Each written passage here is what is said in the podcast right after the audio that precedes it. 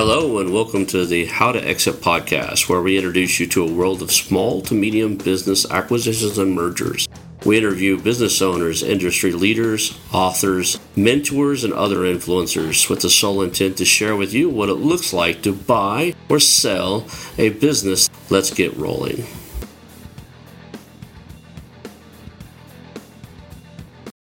And now, a moment for our sponsors. I want to highly recommend you get Acquisition Aficionado magazine.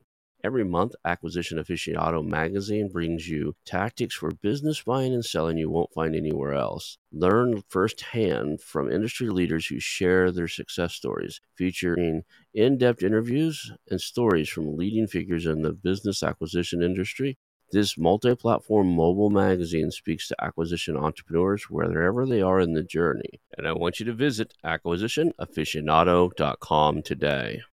Hello and welcome to the How to Exit podcast. Today I'm here with John Kettley. John is a serial acquisition entrepreneur, having done over 26, 27 deals and with much more in the pipeline. I want to thank you for being on the show today, John. Absolute pleasure to be with you. Looking forward to our conversation. That's awesome. One of the things I always like to ask people is kind of learn the background, right? Like, how did you kind of get into this space? What got you started in buying and selling companies? That kind of goes back, right, believe it or not, to teenage years. In that I left school 15 years of age. No one was going to give him a job. He was wearing two badges that they give the kids these days, you know, ADD and dyslexia. But fortunately, this is like the 1970s. No one knew that that was a bad thing back then.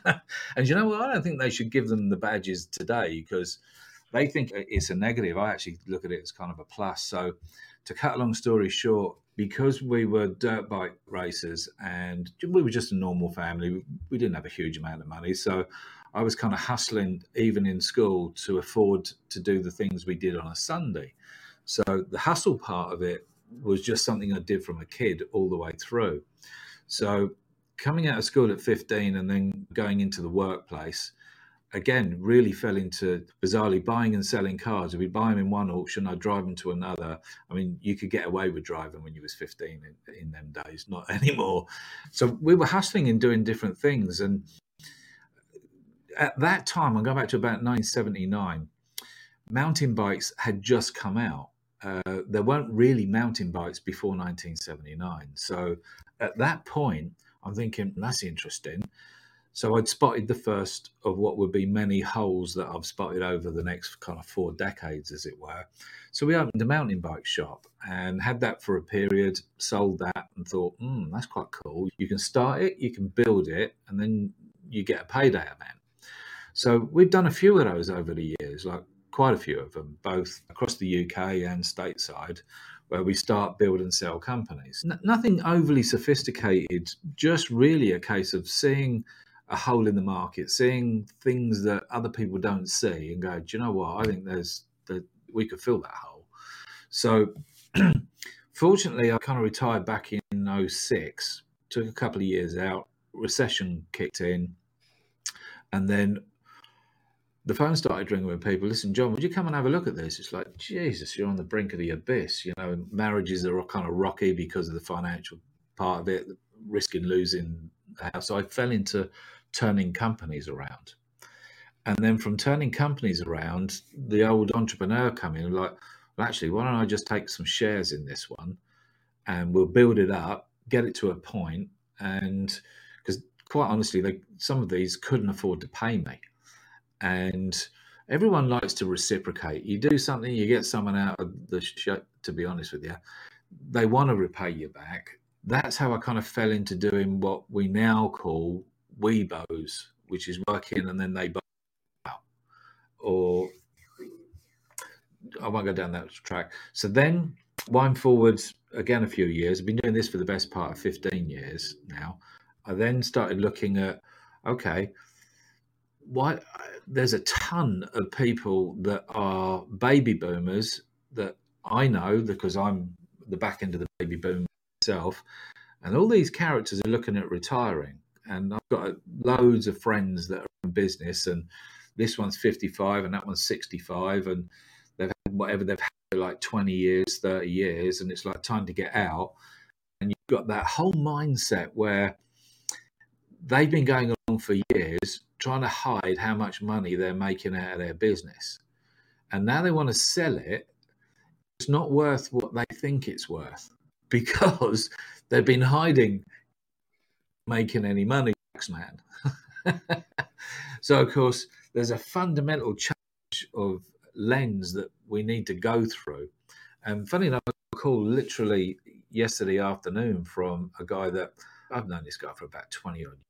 And he's retired once, left it to his two sons. Business is about a third of what it was when he gave it to them. He's jumped back in to help them back out. He's building it up, and it's a lot harder because he's been going shooting, riding motorcycles. He don't really want to work. So not anymore. So now he's come back and he go, oh, I don't know actually how to around and build it up to a certain point. So hence that's a call where I'll sit down with him and say, okay, what are we reverse engineering here? What's the end game on this? And that's how I'll end up taking a stake in that company to get it from point A to point B. So most of my acquisitions tend to be a 24, 36 month sprint, get it to a point. I don't really take whole businesses anymore because even if they've got a management team, you still got to run the buggers, and I don't want to do that. so that's a, long answer to a short question there, Ron. No, that's a great answer. So you're doing partial acquisitions. You're taking equity for a kind of contract for equity with two outcomes, right? One, they buy you back out at the end of it, and the other outcome is you help them sell it at the end of it. By and large, by and large, okay. yeah. Because uh, again, I think there's only two business owners that they're either building it to an exit or they're building a business as, as, part of an empire. So the empire guys, I don't generally get involved with, other than if they can't get through the glass ceiling, and then what we'll do is we'll come in and I, whenever sort of someone says to me, "Look, why don't you come in and do a bit of consultancy?" I say, "You don't want me to do that." Because that's going to be expensive. That's like passing a kidney stone. It's, it's painful. Right? so you balance that side of it and say, listen, why don't we do this on the upside? I'm going to charge a retainer so I can go to the gas station, but let's do this on the upside. Mm-hmm. So inside of these structures of deals, you're looking for companies who are they're not all of them are turnarounds. It sounds like they're just they're trying to get somewhere. They have a vision, a an interest. How do you source these deals? What is the sourcing mechanism that you're doing? I think it's largely derived. I don't do any prospecting or any much in the way of active marketing, social media at all. It's really afterthought marketing that I do. Most of what I get is word of mouth. Over the last kind of 15 years, I do a lot of networking, but that's because I'm really passionate about business. It, business and doing deals to me is like going fishing for some people or shooting or whatever it is that they're it's their love doing deals. And so i network with no real intent other than i've got a massive sponge brain that i just want to go and soak stuff up. I appear at the weirdest wonderfulest conferences and just talk to people. Pull one out of the air. We went to helitech uh, a couple of seasons ago which is by a, a, helicopter show in Europe, and it's it sits in Amsterdam one month, uh, sorry, one year, and it's in Italy uh, the following year. And just having a wander around the helicopter show or the software development show I went to. Now, what I know about software development, you can put on a postage stamp. And I ended up in a seminar that was given by the CEO of Okta, OKTA. Really quite a cool cool guy. Looked like he'd fallen out of a bush. Maybe that's like an image the sea is like these days. But you go, oh, okay, hang on a second. I can see where the ball's going. And it's kind of a Greg Rosette moment is that if you go looking enough and go to different conferences, really just for the crack, as the Irish say, you will see stuff they don't see. And that's really the name of the game. If you're looking for stuff that is a different angle to everyone else, and you'll have a conversation. Next thing you know, someone's telling you about their Raccoon Helitech thing that they make workstations for helicopters so that they don't have to fly the helicopter to get it repainted. They can fly the painters to the helicopter, inflate a mobile paint booth, paint it, and leave for a fraction of the money. That was a real conversation, by the way. In fact, the same guy got he's turned into an old friend, a good friend of mine. He was the guy that I don't know if you know this, but all Amtrak trains go back to the same point in Alabama to get painted. So now he has this colossal inflatable workstation where they can take that to the train and paint it wherever the, the train. So in terms of deal flow, it's really from networking and then from networking and talking to this character and that character if you're in i think the m&a arena you could do worse than describe what you do in a way that everybody gets regardless of who they are. So pretty much if someone says to me oh john what do you do? I'm a business investor and tag specialist. I turn companies around grow them scale them sell them. And as soon as you say that as a handle they pretty much all say really? Actually, and then they start telling you all about. Well, it's kind of akin to being on holiday and a doctor doesn't want to tell you he's a doctor because the next thing out of their mouth is, "I've got this itch." But yes, deal flows is not difficult, and I speak on a few stages, different parts of the world. Funny is again uh, networking funny you're talking about the uh, not telling people what you're doing. I was in IT for years and years and years, and I actually made it like a family pact that you couldn't tell any of the other relatives I did IT. You couldn't like I'd come home and end up fixing everybody's computers, right? Like I can see where if you go in there like I fix businesses and you hang around entrepreneurs all the time, what do problem solvers have, right? If you identify yourself as the guy that solves problems, what does everybody bring yeah. to you? Right? They bring you a stack of problems. But in this case, they could bring you deals too. If the maybe the interesting thing would be to find out what they do. People love to talk about themselves, so find out who they are, what they do, way before they uh, we ever tell them what you do, and you can be really selective, right? No, Ron, no you're, you're, on the man, on the money there, Ron. Yeah. Used to run around with this guy. I say I run around with him. I probably went out with him when I was single for like when we'd go to the clubs together and like meet people or whatever. I went probably three or four times, and this guy was at least a centimillionaire, over 100 million in, in, assets. He was a fellow for venture capitalists, meaning that they just kept him on staff to keep him from working for anybody else. Mm-hmm. One of his main jobs was he had a PhD in biotech, biotechnology type of stuff, and the VC would think about funding money into this, you know, company or that company and uh, his job was to go see if it's a valid idea or if their technology was sound. But when we were at places, he would meet somebody and like he wouldn't tell them what they did. He would be talking to a girl or whatever, and like, "What do you do?" And she's like, "Well, no, what do you do?" And you get like, find out if you liked her before you'd ever tell him, or, or he'd say, I, "I drive taxi cabs." He just like shut the whole idea. He, I don't think he ever told anybody, "I don't have to work if I don't want to." He never. I never heard out of all the people that we went around and talked to and even when we were at dinner parties when he introduced himself, you never could. We never were allowed to even tell him. We called him Sparky, but we never could tell anybody what he really did. Right. and so maybe that's the game here is you got to know that you like their business and it's not, you know, I wash windows before you give them the real scoop of what you do there. Absolutely. Yeah. I've told people all manner of things. When you're just at an airport or you're on a plane going somewhere and uh, the worst thing you can do if you're jumping on a plane for uh, five or eight hours and you're thinking, no, I just really want to gather my thoughts. That's what I use planes for, gathering my thoughts.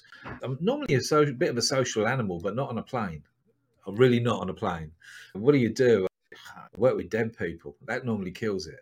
So let's talk about these deals, right? What is the conversation like? I heard some of a, uh, a, presentation you did, and I want to draw some of that out of here because I'm. A, I think we're right in alignment on a lot of things here. what does the conversation sound like when you're talking to somebody? When you're trying to figure out, is this a WIBO or is I think you call one a, a WIT or something like that? Work into WITs. work into sale. Mm. Yeah, work into sale. If it's one when you're trying to figure out where they're going, how do you get there? How do you figure out what a business owner really wants? I always run the same structure. So I'll have a temporal conversation and I can normally get out of that conversation exactly what their dominant motives are. So the temporal conversation normally starts with So tell me, what, when did you get into this? I've had the business for like 23 years. Really? What did you do before that? Oh, I was an engineer and a so and so. So what made you start the company? So what we get from that is actually a ton of stuff that they don't realize that they're sharing with you. They're beginning to tell you a little bit about how their personality is and how they tick because if you can find what the motives are for when they started the business 20, 30, whatever years ago. So a bit of an, uh, I'll bounce between maybe two examples. Went down and talked to a business owner, quite a young guy actually, he's only 47, and he's built a really nice business. It's a bakery with a dozen shops. Turns over about seven and a half million sterling, makes about 1.4 in net. And the short version was it really runs like clockwork. And he wants out and he wants out fairly quick. Why do you want to get out quite quick? Because that for me is an alarm bell. If someone wants out quick, I really need to understand the moment because it, there could be a whole ton of skeletons that are in that closet that they're managing to contain and they're going to leap out of there within the next two months. So I want to box that off. Anyway, short version. He said, actually, my father started this business and he had a stroke at 52 years of age and he's like 48 years of age. So he's like, oh, okay, right. Because I've met quite a few characters that are second generation in a business and their father had whatever illness that came their way. another guy over in Ireland, his father had a brain aneurysm at 52 or 53. And very similarly, these were young guys that had to take the business over, didn't have any options on that. So this guy's was sucked into the business at 18, 19 and has done it for 30 years. And as far as he's concerned, he's been living in a bakery for 30 years and with his children now flying the coop he wants to have a life. Okay that's cool. We're getting to the motive of what the drivers are for him. So that part of the temporal conversation was all has told me okay so i now know why he wants to move. I know how he's built the business. I know everything that's gone on in there when things were tough and how he dealt with challenges we as M&A guys have to really get underneath the bonnet of how the business owner thinks, why they made the decisions that they made. Why did they take any learnings on? So bounce to another character, and he had a quite different story, but this guy's like a hundred miles an hour, and everything is everybody else's fault. He's not taking any of the blame because this guy let him down, that guy swindled him, this guy did this, this guy did that. And so as you're getting into bed with that guy, you're thinking, now, hang on a second. I can't work with this guy because I'm going to end up being the bad guy. Right. That victim mentality so, I don't deal well with. I just. Exactly. And so by having that temporal conversation where you've started in the past and, you know, literally before they started the business, what did they do before that? What did they do before that? This is really valuable intel for you to be able to put the deal together further down the tracks. So, of course, you then bring the conversation up. So, t- tell me, how's it been over the pandemic and the last couple of years? And if the guy says to you, Jesus, it's been an absolute road crash, right? Guy's got no money. The business is upside down. If the guy said, well, actually, it didn't really touch us, he's got money in the bank and he's got a robust business it's what they say between the lines that we are listening out for.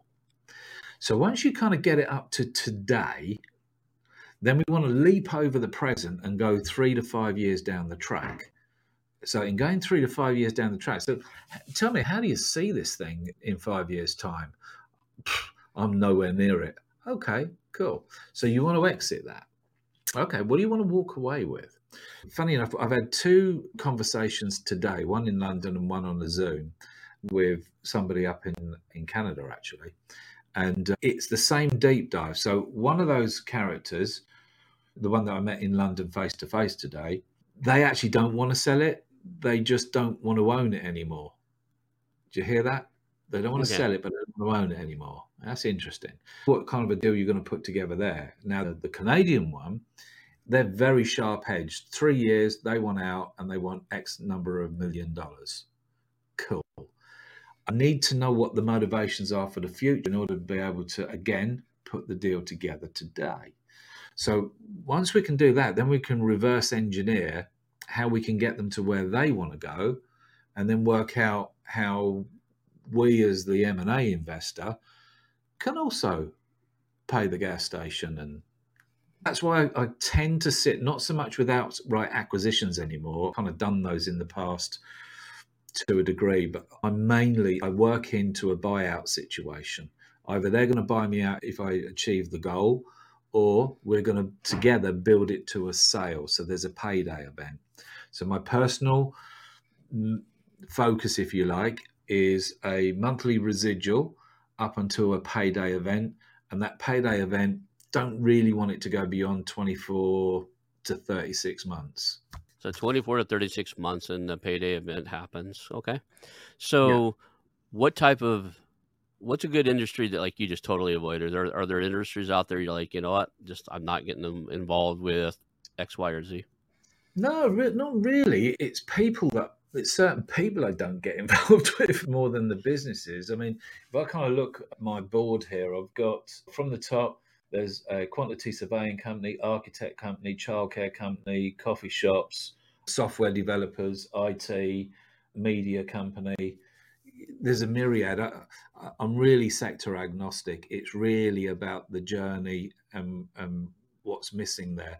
I do get pretty excited if they're in a sector that is is upside down and really turbulent, where they're going through a metamorphosis of the industry. So, for example, if you take the print kind of died on its backside over the last five years.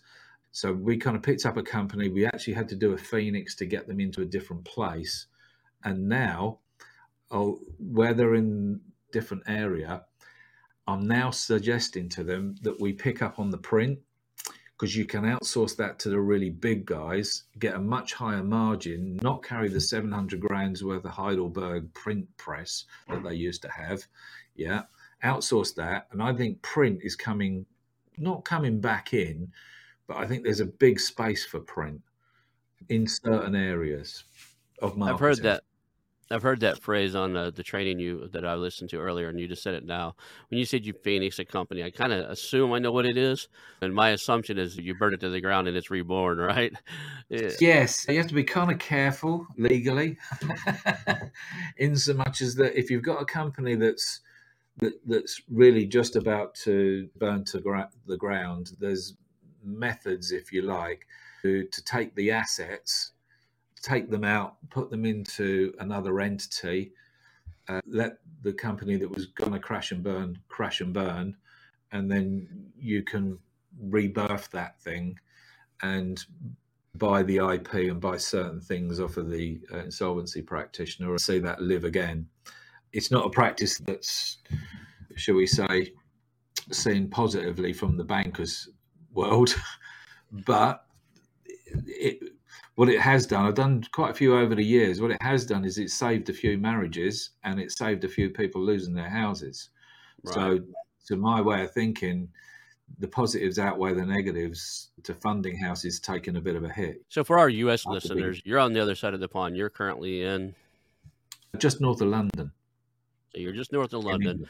So in Europe, in London, there's a registry of all businesses, public and private, that is it of a certain size or all of them, where they have to disclose their financials on a regular basis, quarterly, semi-annually, or yearly, right? Yes, a registered limited company in the UK is where the company has limited liability. So the directors of that company have a very limited exposure to if they build a company and crash it and get debt and all the rest of it, that they can be a little bit hands off. What they did in the UK was they restructured some of the regulations for the banking world so that the banking world circumvented that with personal guarantees, which was the whole idea of the limited companies. When limited companies were born, I don't know, 100 and whatever years ago, 200 years ago, the whole idea was that it would encourage business to flourish, which it did. It flourished right across the land. So it meant that you you wouldn't completely sort of nosedive out of it. But I mean, no one starts a company to go out of business. I right. Mean, you obviously have scallywags that use mechanism, but those guys are going to do what they, you know, what they do anyway. The vast majority of people, they're starting a business to not have to work for someone else, number one. Number two, to provide something nicer for their family, you know, better quality of life. So that's what a limited company does. So over here, you've got limited companies, you've got Cs, which are limited liability, sorry, LLPs, limited liability partnerships, couple of different kinds of entities. But by far and away, the largest number of entities are sole traders. There's just over 5 million sole traders in the United Kingdom. So that's similar to your LLCs, I think, in stateside. The thing I was pointing out though is you have a reporting structure that, like here, if you're not a publicly traded company, your financials are private. Over there, the financials are public, and I didn't know if that was like over a certain like uh, if it was after you make five hundred thousand dollars a year in revenue, or if it was public from the start. Like when does it? When do you have to start reporting to the public house? If you're a private company, you're a private company end. If you're a limited company or any of those other entities, you have to submit once a year your accounts. Now, you can put what they call abbreviated accounts, so people can't really see what total turnover is, but they can see what the net profit is, and they can see if you're carrying debt. So it's enough for people to get a picture. And if you're not doing well and you can't pay your bills here in the United States, you can struggle, shoestring, take mortgages on your house. There, if you start becoming insolvent, there's actually a insolvency division or a, a group of people right who yeah. can step in and take control and tell you what to do, right? Absolutely. Yeah, absolutely. There's all sorts of mechanisms. But having said that, it, it's um, it's not onerous by any stretch of the imagination. No one's going to come in and do those things. What what tends to happen, and I think this is where I have a bit of a passion for mentoring, is that the problem is that anybody can start up a company. That's the problem um, doesn't mean they know how to run a business. And it's what I kind of call the plumber's effect because Joey joins a plumbing company and does his apprenticeship. And he qualifies as a fully qualified plumber. And um, he gets a van. And then on a Saturday, he's doing private jobs for his Uncle Sam and his Auntie Shirley. And then he's doing so many private jobs that he decides to go it alone so then he gets a van and he does quite well because he's quite good at what he does. And now he's got someone else working for him. And then he's got five vans. Who taught him how to run a business? Nobody. right. And that happens in pretty much most sectors. I, you know, the amount of IT guys I know that can't work an abacus, highly intelligent guys, can't work an abacus. I would imagine that the books don't look like the brokers' books, right? The they don't have really refined what we refer to as your balance statement, your profit statement, your cash flow statements. Those things aren't polished and ready no. to send to you in a shiny PDF.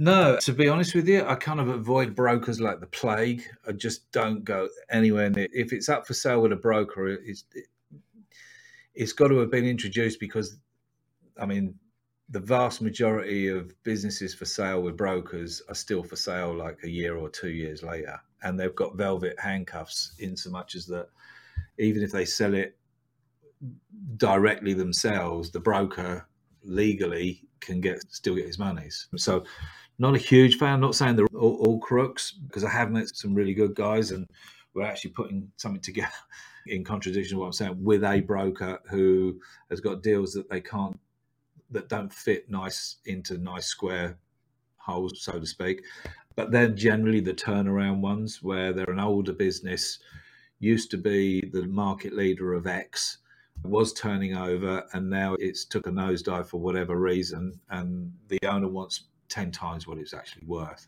So that we're going in for to do turnaround stuff with. To directly answer what you're saying, don't really go near the brokers, really tend to get them direct. So uh, I'm kind of going to ask, answer a question I think you're asking, which is how would you get deals without using brokers if you're an M&A guy and you want to go do more deals? That's a great question. If that was a question, we'll go there. I would say it's actually quite easy to do. You need to go networking and think about who talks to business owners.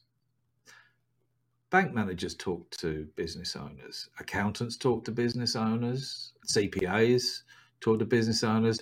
I'm going to go and get in bed with all of the guys that talk to the guys that I want to talk to. I want to get in bed with all the serial networkers and I'm going to give more than I gain. and then the giving more than you gain works really fast. I'm a serial connector, and I put this out. Listen, if you want to connect with someone, tell me who you want to connect to. Generally, if I don't know them, I know someone who knows how you can get into X or to Y.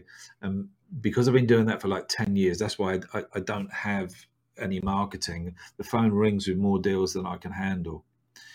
And I don't mean that in a bullshit, oh, look at me way. I really don't. It's just I am old and I have been knocking around for a while. But I think if you are an M&A person that is not getting the deal flow, there's definitely ways that you can significantly change that situation quite quickly.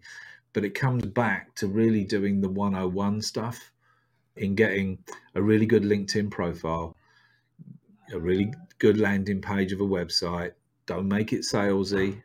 Resist all of that 10 yard long lead page thing. Resist that. It's not hard to win business. Let's talk about like with the structure you're in, do you spend a lot of time on valuations? And we'll go into the next question is like on due diligence. Like, because you're working in a WIBO and like a working to, to sell, uh, I can see where the need for in depth due diligence or the need for in depth like other like all the legal paperwork you have to do if you're going to acquire the entire thing. Do you spend time on that? Like like to WIBOs and WITs, you, you, don't have to do a fraction of that stuff, which is kind of why that I sit with the with the work in buyout or the work into sale, because I'm taking shares in the business.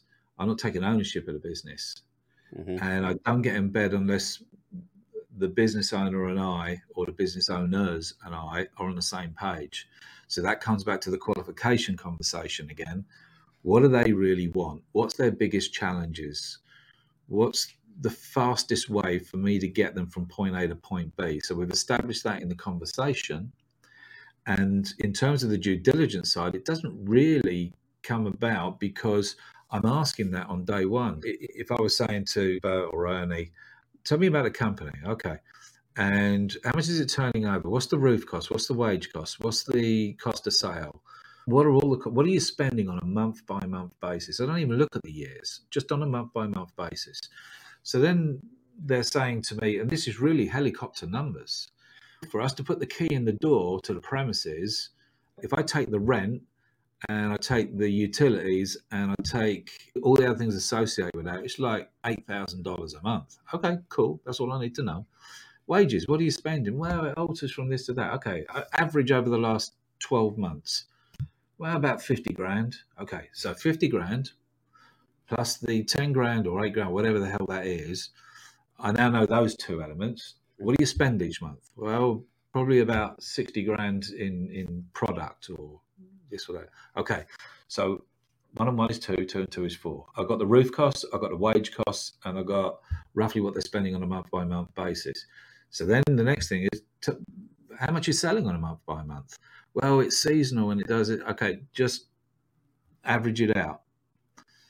Ah, straight away I, I can see they're upside down or they're positive.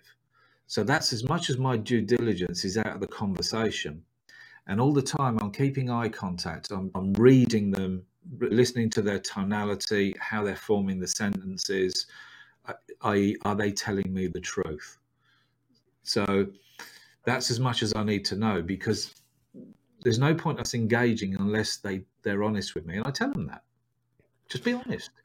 How often do you feel that they're not? Right? I mean, is it, is uh, it or they're trying to skim over things? Right? They may maybe not be totally dishonest, but uh, they're most really of not. Them start the conversation. There's a good point. Most of them start the conversation being a little economical, and then just by taking the conversation bit by bit I haven't got anything to prove, and so people can pick that up pretty quick. Oh, right, John's got no ego on this. I never talk about money ever, about what I've got on this or that. I, I just don't ever talk about it because I've got enough. Now, that might be a whole lot less than most, or it might be a bit more, but I never talk about it. So, because of that, people tend to assume things and people tend to assume when someone says, "Oh yeah, I've got the Porsche 911 and I've got the 15 bedroom house and the 72 acres," and I'm going, "Okay, you don't sound like the sort of guy." Yeah, so there's BS. So your BS meter kicks in, Right. and the older you get, the quicker that forms. But there's no reason to BS because I'm helping people get where they want to go. And I think if you're an M and A person, it is about the more people you can help get where they want to go. I know it's an old cliche. The easier it is for you to get what you want. how do you? There's a question stewing in my head. I just got to get it out. Though. How do you avoid? I mean, how do you ensure you get paid at the end? Right? You do all this work. You work for 36 months. They say they want to sell, and all of a sudden, little Johnny decides he wants to run the bakery. Right? So I'm not going to sell. I'm going to give it to my son. How do you ensure that you get your exit? How do you get? I mean, you just put three years into growing this. You've created something substantial with the owner's help, but it's a lot of your effort and time and energy too. So I do a share play? exchange on day one. So I do a share exchange on day one. I'm going to take, and I'm a huge fan of the 80 20 rule in mm-hmm. more ways than one, but generally that's how I work the 80 20 rule. I want them to have the lion's share. Sometimes it's 50 50, depending on how in the hole they are or, or what's going on. But it varies roughly from 50 50 to 80 20. Did a deal with a guy probably about seven, eight weeks ago where we did a 60 40. He thought he was keeping the 40 and we were keeping the 60. And I could see that in his face. I said, No, no, no, you're the 60. And you could just see this, all, all the blood return to his face because I want them to get the better part of the deal. Because if they get the better part of the deal, they don't care about what I get. And it's kind of the same speech I give to everyone is look, tell me what you want as the end result. If I get you there, do you care what I earn? Well, well it depends. No, no, no, no, no. Let me reframe that. If you get what you just told me you wanted 10 million, 20 million, 4 million, 200 grand out of debt, doesn't matter what it is. If I get you there and I get you there within 24 months, do you really care what my end is? No. Okay, well, then let's do that. So, this is how it's going to work. I'm going to take 20% of the shares, it's not going to cost you any monies because they're shares. It's just a transfer of the shares from your name to my name. And we'll hang that in a very simple share agreement. And the share agreement has a get out clause. So if we run 12 months down the line and I can't work with you, you, me, we just revalue the company, third party. We know what it's worth today. And you'll just pay me the uplift. And that's in a very simple English contract. All of my contracts are like two pages max. Yeah, I'm a big fan of Because that. law is really about intent. So, what's the intention? Well, and that's where I kind of got the question what are we setting out to achieve? How will we know we've achieved it? How long do we think it's going to take? And what will it cost? So, it, I just keep it that simple because it's very difficult. You go into a court of law with a very simple, I said this, he said that. The judge looks at it and says, well, you're snookered. That's how it is. I think the more complex you make these contracts, the longer you make them. And I've seen some of these mergers and acquisition contract for our roll up. It was 76 pages, right? Like you're handing somebody something they can't even read on their own without their own set of attorneys. And No, uh, You see, the thing is, attorneys are paid by the hour, so of course they make two pages into two hundred pages, kind of a deal. Yeah, they always pre-frame that in the meeting because I've never. I- I've said this to hundreds of people over the years, where you do a contract because it's just how I do business. So look, you take this to a solicitor, a lawyer, an attorney, whatever you want to call them. All right, they're going to make more hours out of it. So let's do this on like one page or two pages, right? So that it's so English. And believe it or not, I've done multi-million deals on a piece of A4 paper where I've written those four questions. What are we setting out to achieve?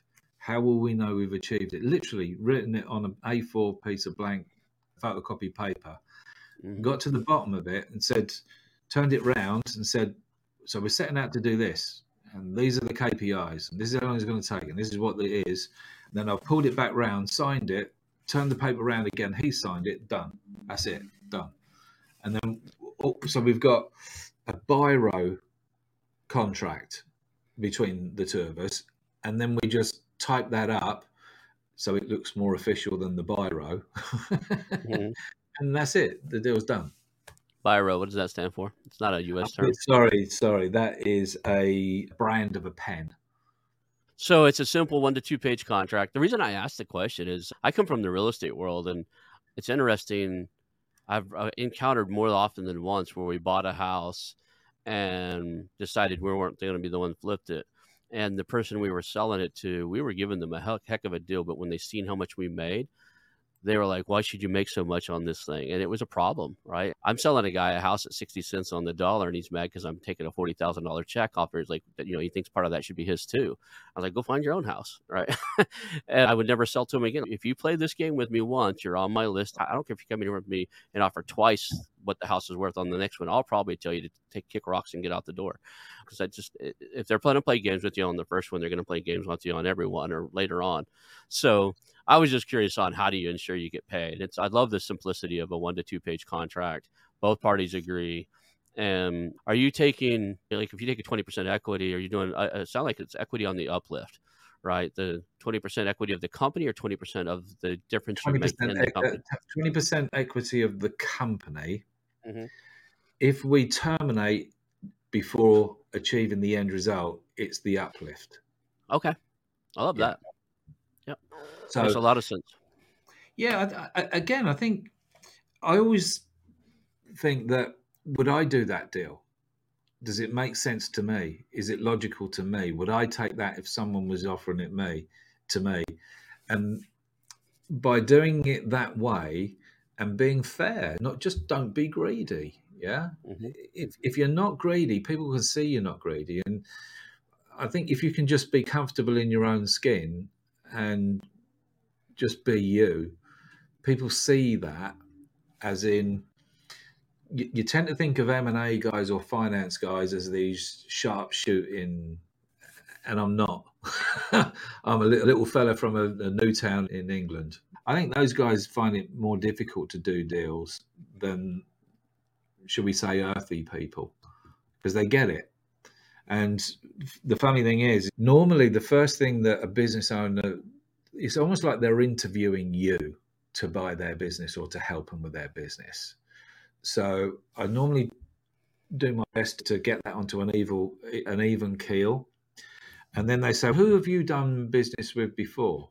Unfortunately, in that respect, I just point them to LinkedIn. I don't point them to a website. I point mm-hmm. them to LinkedIn. And So look, if you go onto LinkedIn, type in John F. Kettley, and go down to the recommendations and you'll see like 50 different companies that I've worked with over whatever period of years and they're all different companies and I can't print that. I can print whatever testimonial recommendation on my own website because I can uh, it's my website, but I can't do that on LinkedIn.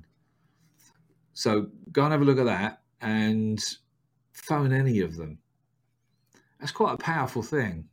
So that's another thing that I would say when you're on the M and A side of it is do if you've worked with people over the years, just ask if they'd be kind enough to give their honest thoughts on there, and not just he's a really nice guy. Right. What did I do for you? Put that down. What did you get out of it? Yeah. That's a massive credibility stone to stand on. So, yeah, what's you've done so many different industries and stuff. Is there a go-to growth strategy? Like you get in, I know you you got a lot of strategies for cleaning up and stuff. What's your go-to? Is it go-to growth strategy acquisitions, or what's your go-to, or is it different for every company? You go in and you grow them to to get to their exit point. Is there a go-to that you normally a model you follow? Uh, yes, yep. The first thing I do is I have got a process that I go through. So the first thing that I do is we create the business canvas. So on the business canvas is it, you're looking at how everything is wired up. So it's just a jigsaw. Okay, you just want to make sure oh, everything's wired to everything else. What's the core offerings of the business? Who are the clients, the avatars that and what who are they what are they how do they look so if you pulled out funny enough we've got a motorcycle shop that works in a particular niche all right and i'm a I'm a motorcyclist. I've been riding these things since I was a kid. So their their client base tend to be this age that buy one every year, or if they're that age, they kind of buy it every three years. And those guys, they'll buy the bike and they never spend another nickel in the store. You work out your avatars and say, well, okay, we want to have our marketing tilted towards X, Y, Z. So if, once you've got your key offerings and who the people are that buys them, what's the methodology between getting that offer in front of those people? So you're literally, you know, a business canvas works. You're literally going by the numbers. So from there, you say, well, okay, so what sort of relationships would we need to have in order to facilitate that whole thing? And then from that, what are the key revenue streams? And are the key revenue streams congruent with what you're saying is your key offerings and who you're saying are the people who buy it? They all in sync and then you move to the back end of it and you kind of get the picture. So once you've got the business canvas so that everything's linked up, you can generally see where the wastage is or the things that they're not doing. And so to turn a company round that's been running for 20 or 30 years is actually pretty simple if you're coming from the outside. Because they have been in there for 20 to 30 years, they don't realize that there's a whole ton of stuff. It's a bit like you and I if you went into our loft, how much mm-hmm. crap is in the loft? Oh, yeah. Quite a bit, yeah, right? Yeah. Because we just put it out there and forget about it. Well, so do businesses. Businesses have their own lofts, and there's normally cash lying all over the place in old stock, outdated stock, if it's a product based company. Or you've got Harry's been with a company for 20 years. No one really knows what Harry does. In fact, Harry doesn't really do anything. Well, let's release Harry into the wild and a few of the other Harrys. and straight away, we just made a fiscal saving. So I can generally bolt money into a business almost immediately by seeing stuff that they've gone blind to. And then you look at, especially if a company's like 20, 30 years old, there's a ton of money sitting in their database. They do not. They spend all their energy getting new customers and you're going, but uh, do you talk to your old customers? This is real business 101. Right. But you'd be amazed, like nine out of 10 don't have a strategy to talk to their old customers. So we've done quite a bit with gyms, you know, gymnasiums where they do mm-hmm. sell memberships for gyms and what have you. Yep. Those guys spend a ton of money on marketing to people they don't know and virtually nothing for client retention. So their attrition ratio is horrible but they don't put any energy into it because they don't want to contact the people that aren't going to the gym for the last eight weeks in case they cancel their membership. It's like, really? Why don't we just ca- contact them, say, after a week and say, I haven't seen you for a week. Can we help you in some way? Keep you on the track. Maybe their attrition rate wouldn't be horrible. Interesting. So, yeah, is the business canvas. Then I go to the business playbook. Then I go to the sales playbook, and the last thing that I look at is the marketing playbook. And I want to make sure that we're robust with all of those things. Generally speaking, you can double, even treble the net profit of a business in months that it does on a month by month basis. What does it look like when you start? Uh, like, if you're looking at 24 to 36 months and they're wanting to, to sell at the end of it, there's a whole slew of other stuff going on, right? Like standard operating procedures, all the stuff the buyer is going to be wanting to look at, accounting practices, trying to change your accounting from tax savings to showing off revenue and profits, those type of things. Is that all part of the strategy, or do you? That's all part of the financial engineering part. Okay. Yeah. So that, that that's really getting the reporting structures right, so that it reports the right way. We had a, a business recently where it's took nearly seven weeks to get fairly simplistic numbers, which is, as I said to you before, what does the roof cost on mm-hmm. each of these locations that you have? What are the ways? Really simple stuff. It, it took us like seven weeks to produce that. So you've got to get the reporting structure right so that you know where the cash is and where it's all leaking out the sieve, so mm-hmm. to speak. And then what I tend to do is we actually can achieve generally the goals in probably about half to two thirds of the time that we thought because most businesses aren't run well. A lot of these businesses are just doing what their dad taught them, what their granddad Absolutely. taught them. and they just haven't looked at what's available now and you know what's out there right mm-hmm. and they're and they're, these aren't princeton or harvard grads or what's the ivy league over there what's the uh, what's the you know yeah yeah they, yeah i know yeah they're not uni uh, they're not mbas right yeah yeah they're not mbas they're they basically they own the business they run it they have an mba in business in their own right blood sweat and tear mba but as far as being groom business owners on running a business at the, a, a, particular way, especially what a buyer would look for. They're just not. I can see that. What are like we've been going at it. We're almost at an hour now. We've asked a lot of questions. Stuff. What do we miss? Like, is there something we should be talking about, or there? I think there's probably a conversation around the M and A community in the small and medium enterprises, and the fact that whilst there is a massive opportunity at the moment with literally millions of businesses that are coming up for sale that that are not sale ready number one that will never realize the owner the amount of money that they think they want for it there are not enough experienced knowledgeable guys to do business the, the vast majority this is going to upset a ton of people that's probably listening to this the vast majority have come out of the corporate environment and they're taking a corporate mindset, a corporate lens to SMEs. It's different. It's a different place. Mm-hmm. SMEs, small, medium enterprises, businesses kind of up to about 25 million are owner operated. Owner operated businesses just do not work like the corporates. They have a completely different thinking process. So that's why a lot of the hundreds and hundreds, if not thousands, of M&A guys are struggling out there they're struggling because they can't talk business owner, they talk corporate. And that's why they're not doing the business. And they've never they've not learned how to negotiate. And this is a bizarre thing. I've been training people and teaching people how to negotiate for 30 plus years. And I learned from, I was really, really lucky to have learned from someone who was probably the best guy I've ever come across in the sales arena.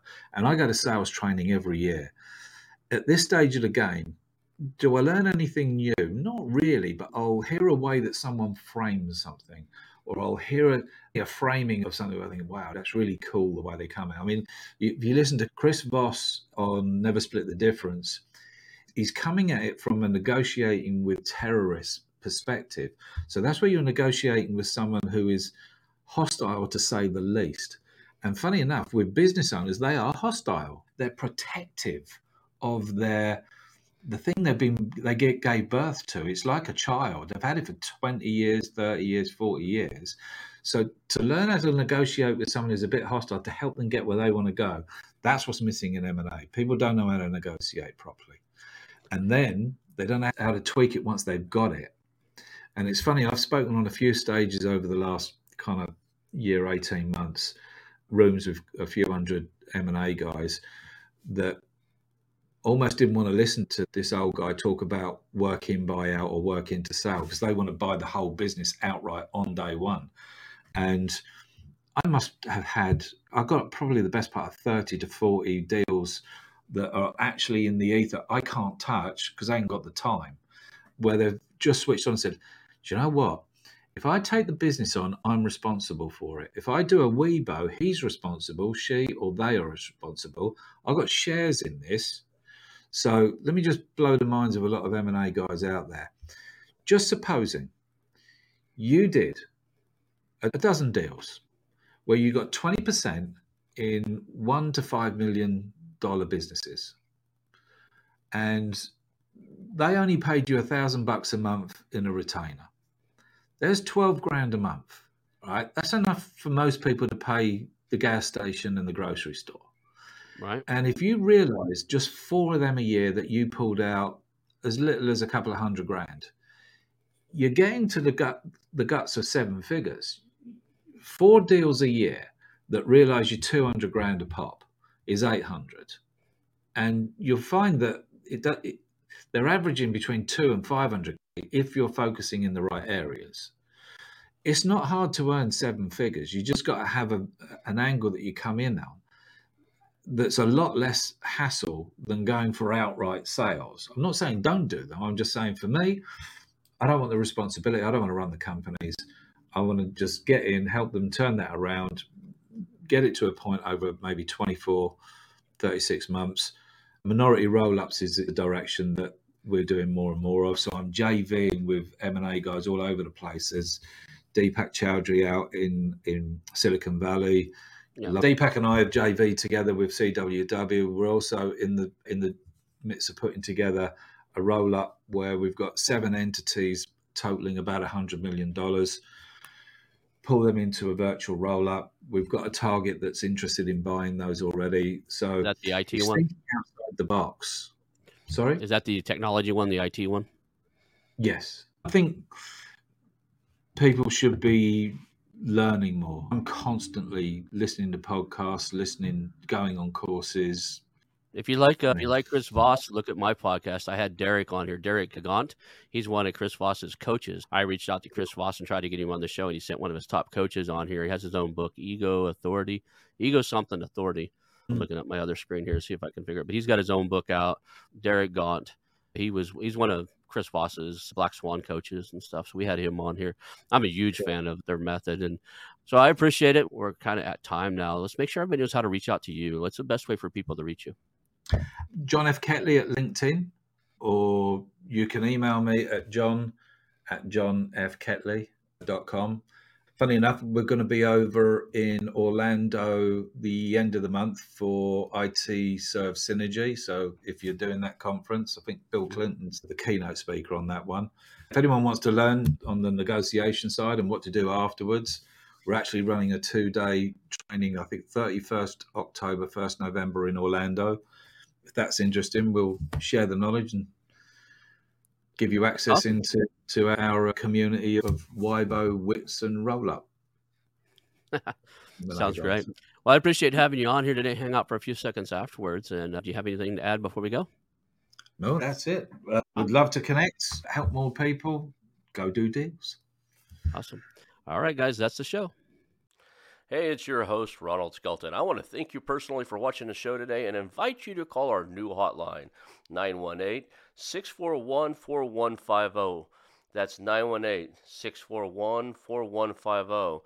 Call us and tell us about our show, ask questions, uh, suggested guests, or even tell me about a business you have for sale, and we'll reach back out to you. Again, that number is 918 641 4150. Call our hotline, leave us some information. Thank you. I want to announce our new channel partners, the ITX Marketplace. Since 1998, ITX has created 5 billion in value by selling more than 225 IT businesses in 20 countries. ITX works exclusively with IT-enabled businesses generating between 5 million and 30 million who are ready to be sold and M&A decision makers who are ready to buy. For over 25 years, ITX has developed industry knowledge that helps determine whether a seller is a good fit for their buyers before making the match. ITX Mergers and Acquisition Marketplace we have partnered with has a proprietary database of 50,000 plus global buyers seeking IT service firms, managed service providers, Microsoft service providers, software as a service platforms, and channel partners with Microsoft, Oracle, ServiceNow, and, self, and, and the Salesforce space. If you have an IT enabled business you're ready to sell, I want you to visit the IT exchangenet.com slash marketplace. How to exit that link will be in the show notes. Visit them now. The investors and entrepreneurs professional mastermind the Investors and Entrepreneurs Professional Mastermind combines the traditional peer to peer mastermind introduced first in Napoleon Hill's famous book, Think and Grow Rich, with accountability partnering, where your peers help you ensure that you set goals, take actions, and get results. If you want to scale, blow past roadblocks, and achieve success faster than you might think is possible, I suggest you take a visit over to TIEPM.com. That's T I E pm.com and check out the Investors and Entrepreneurs Professional Mastermind.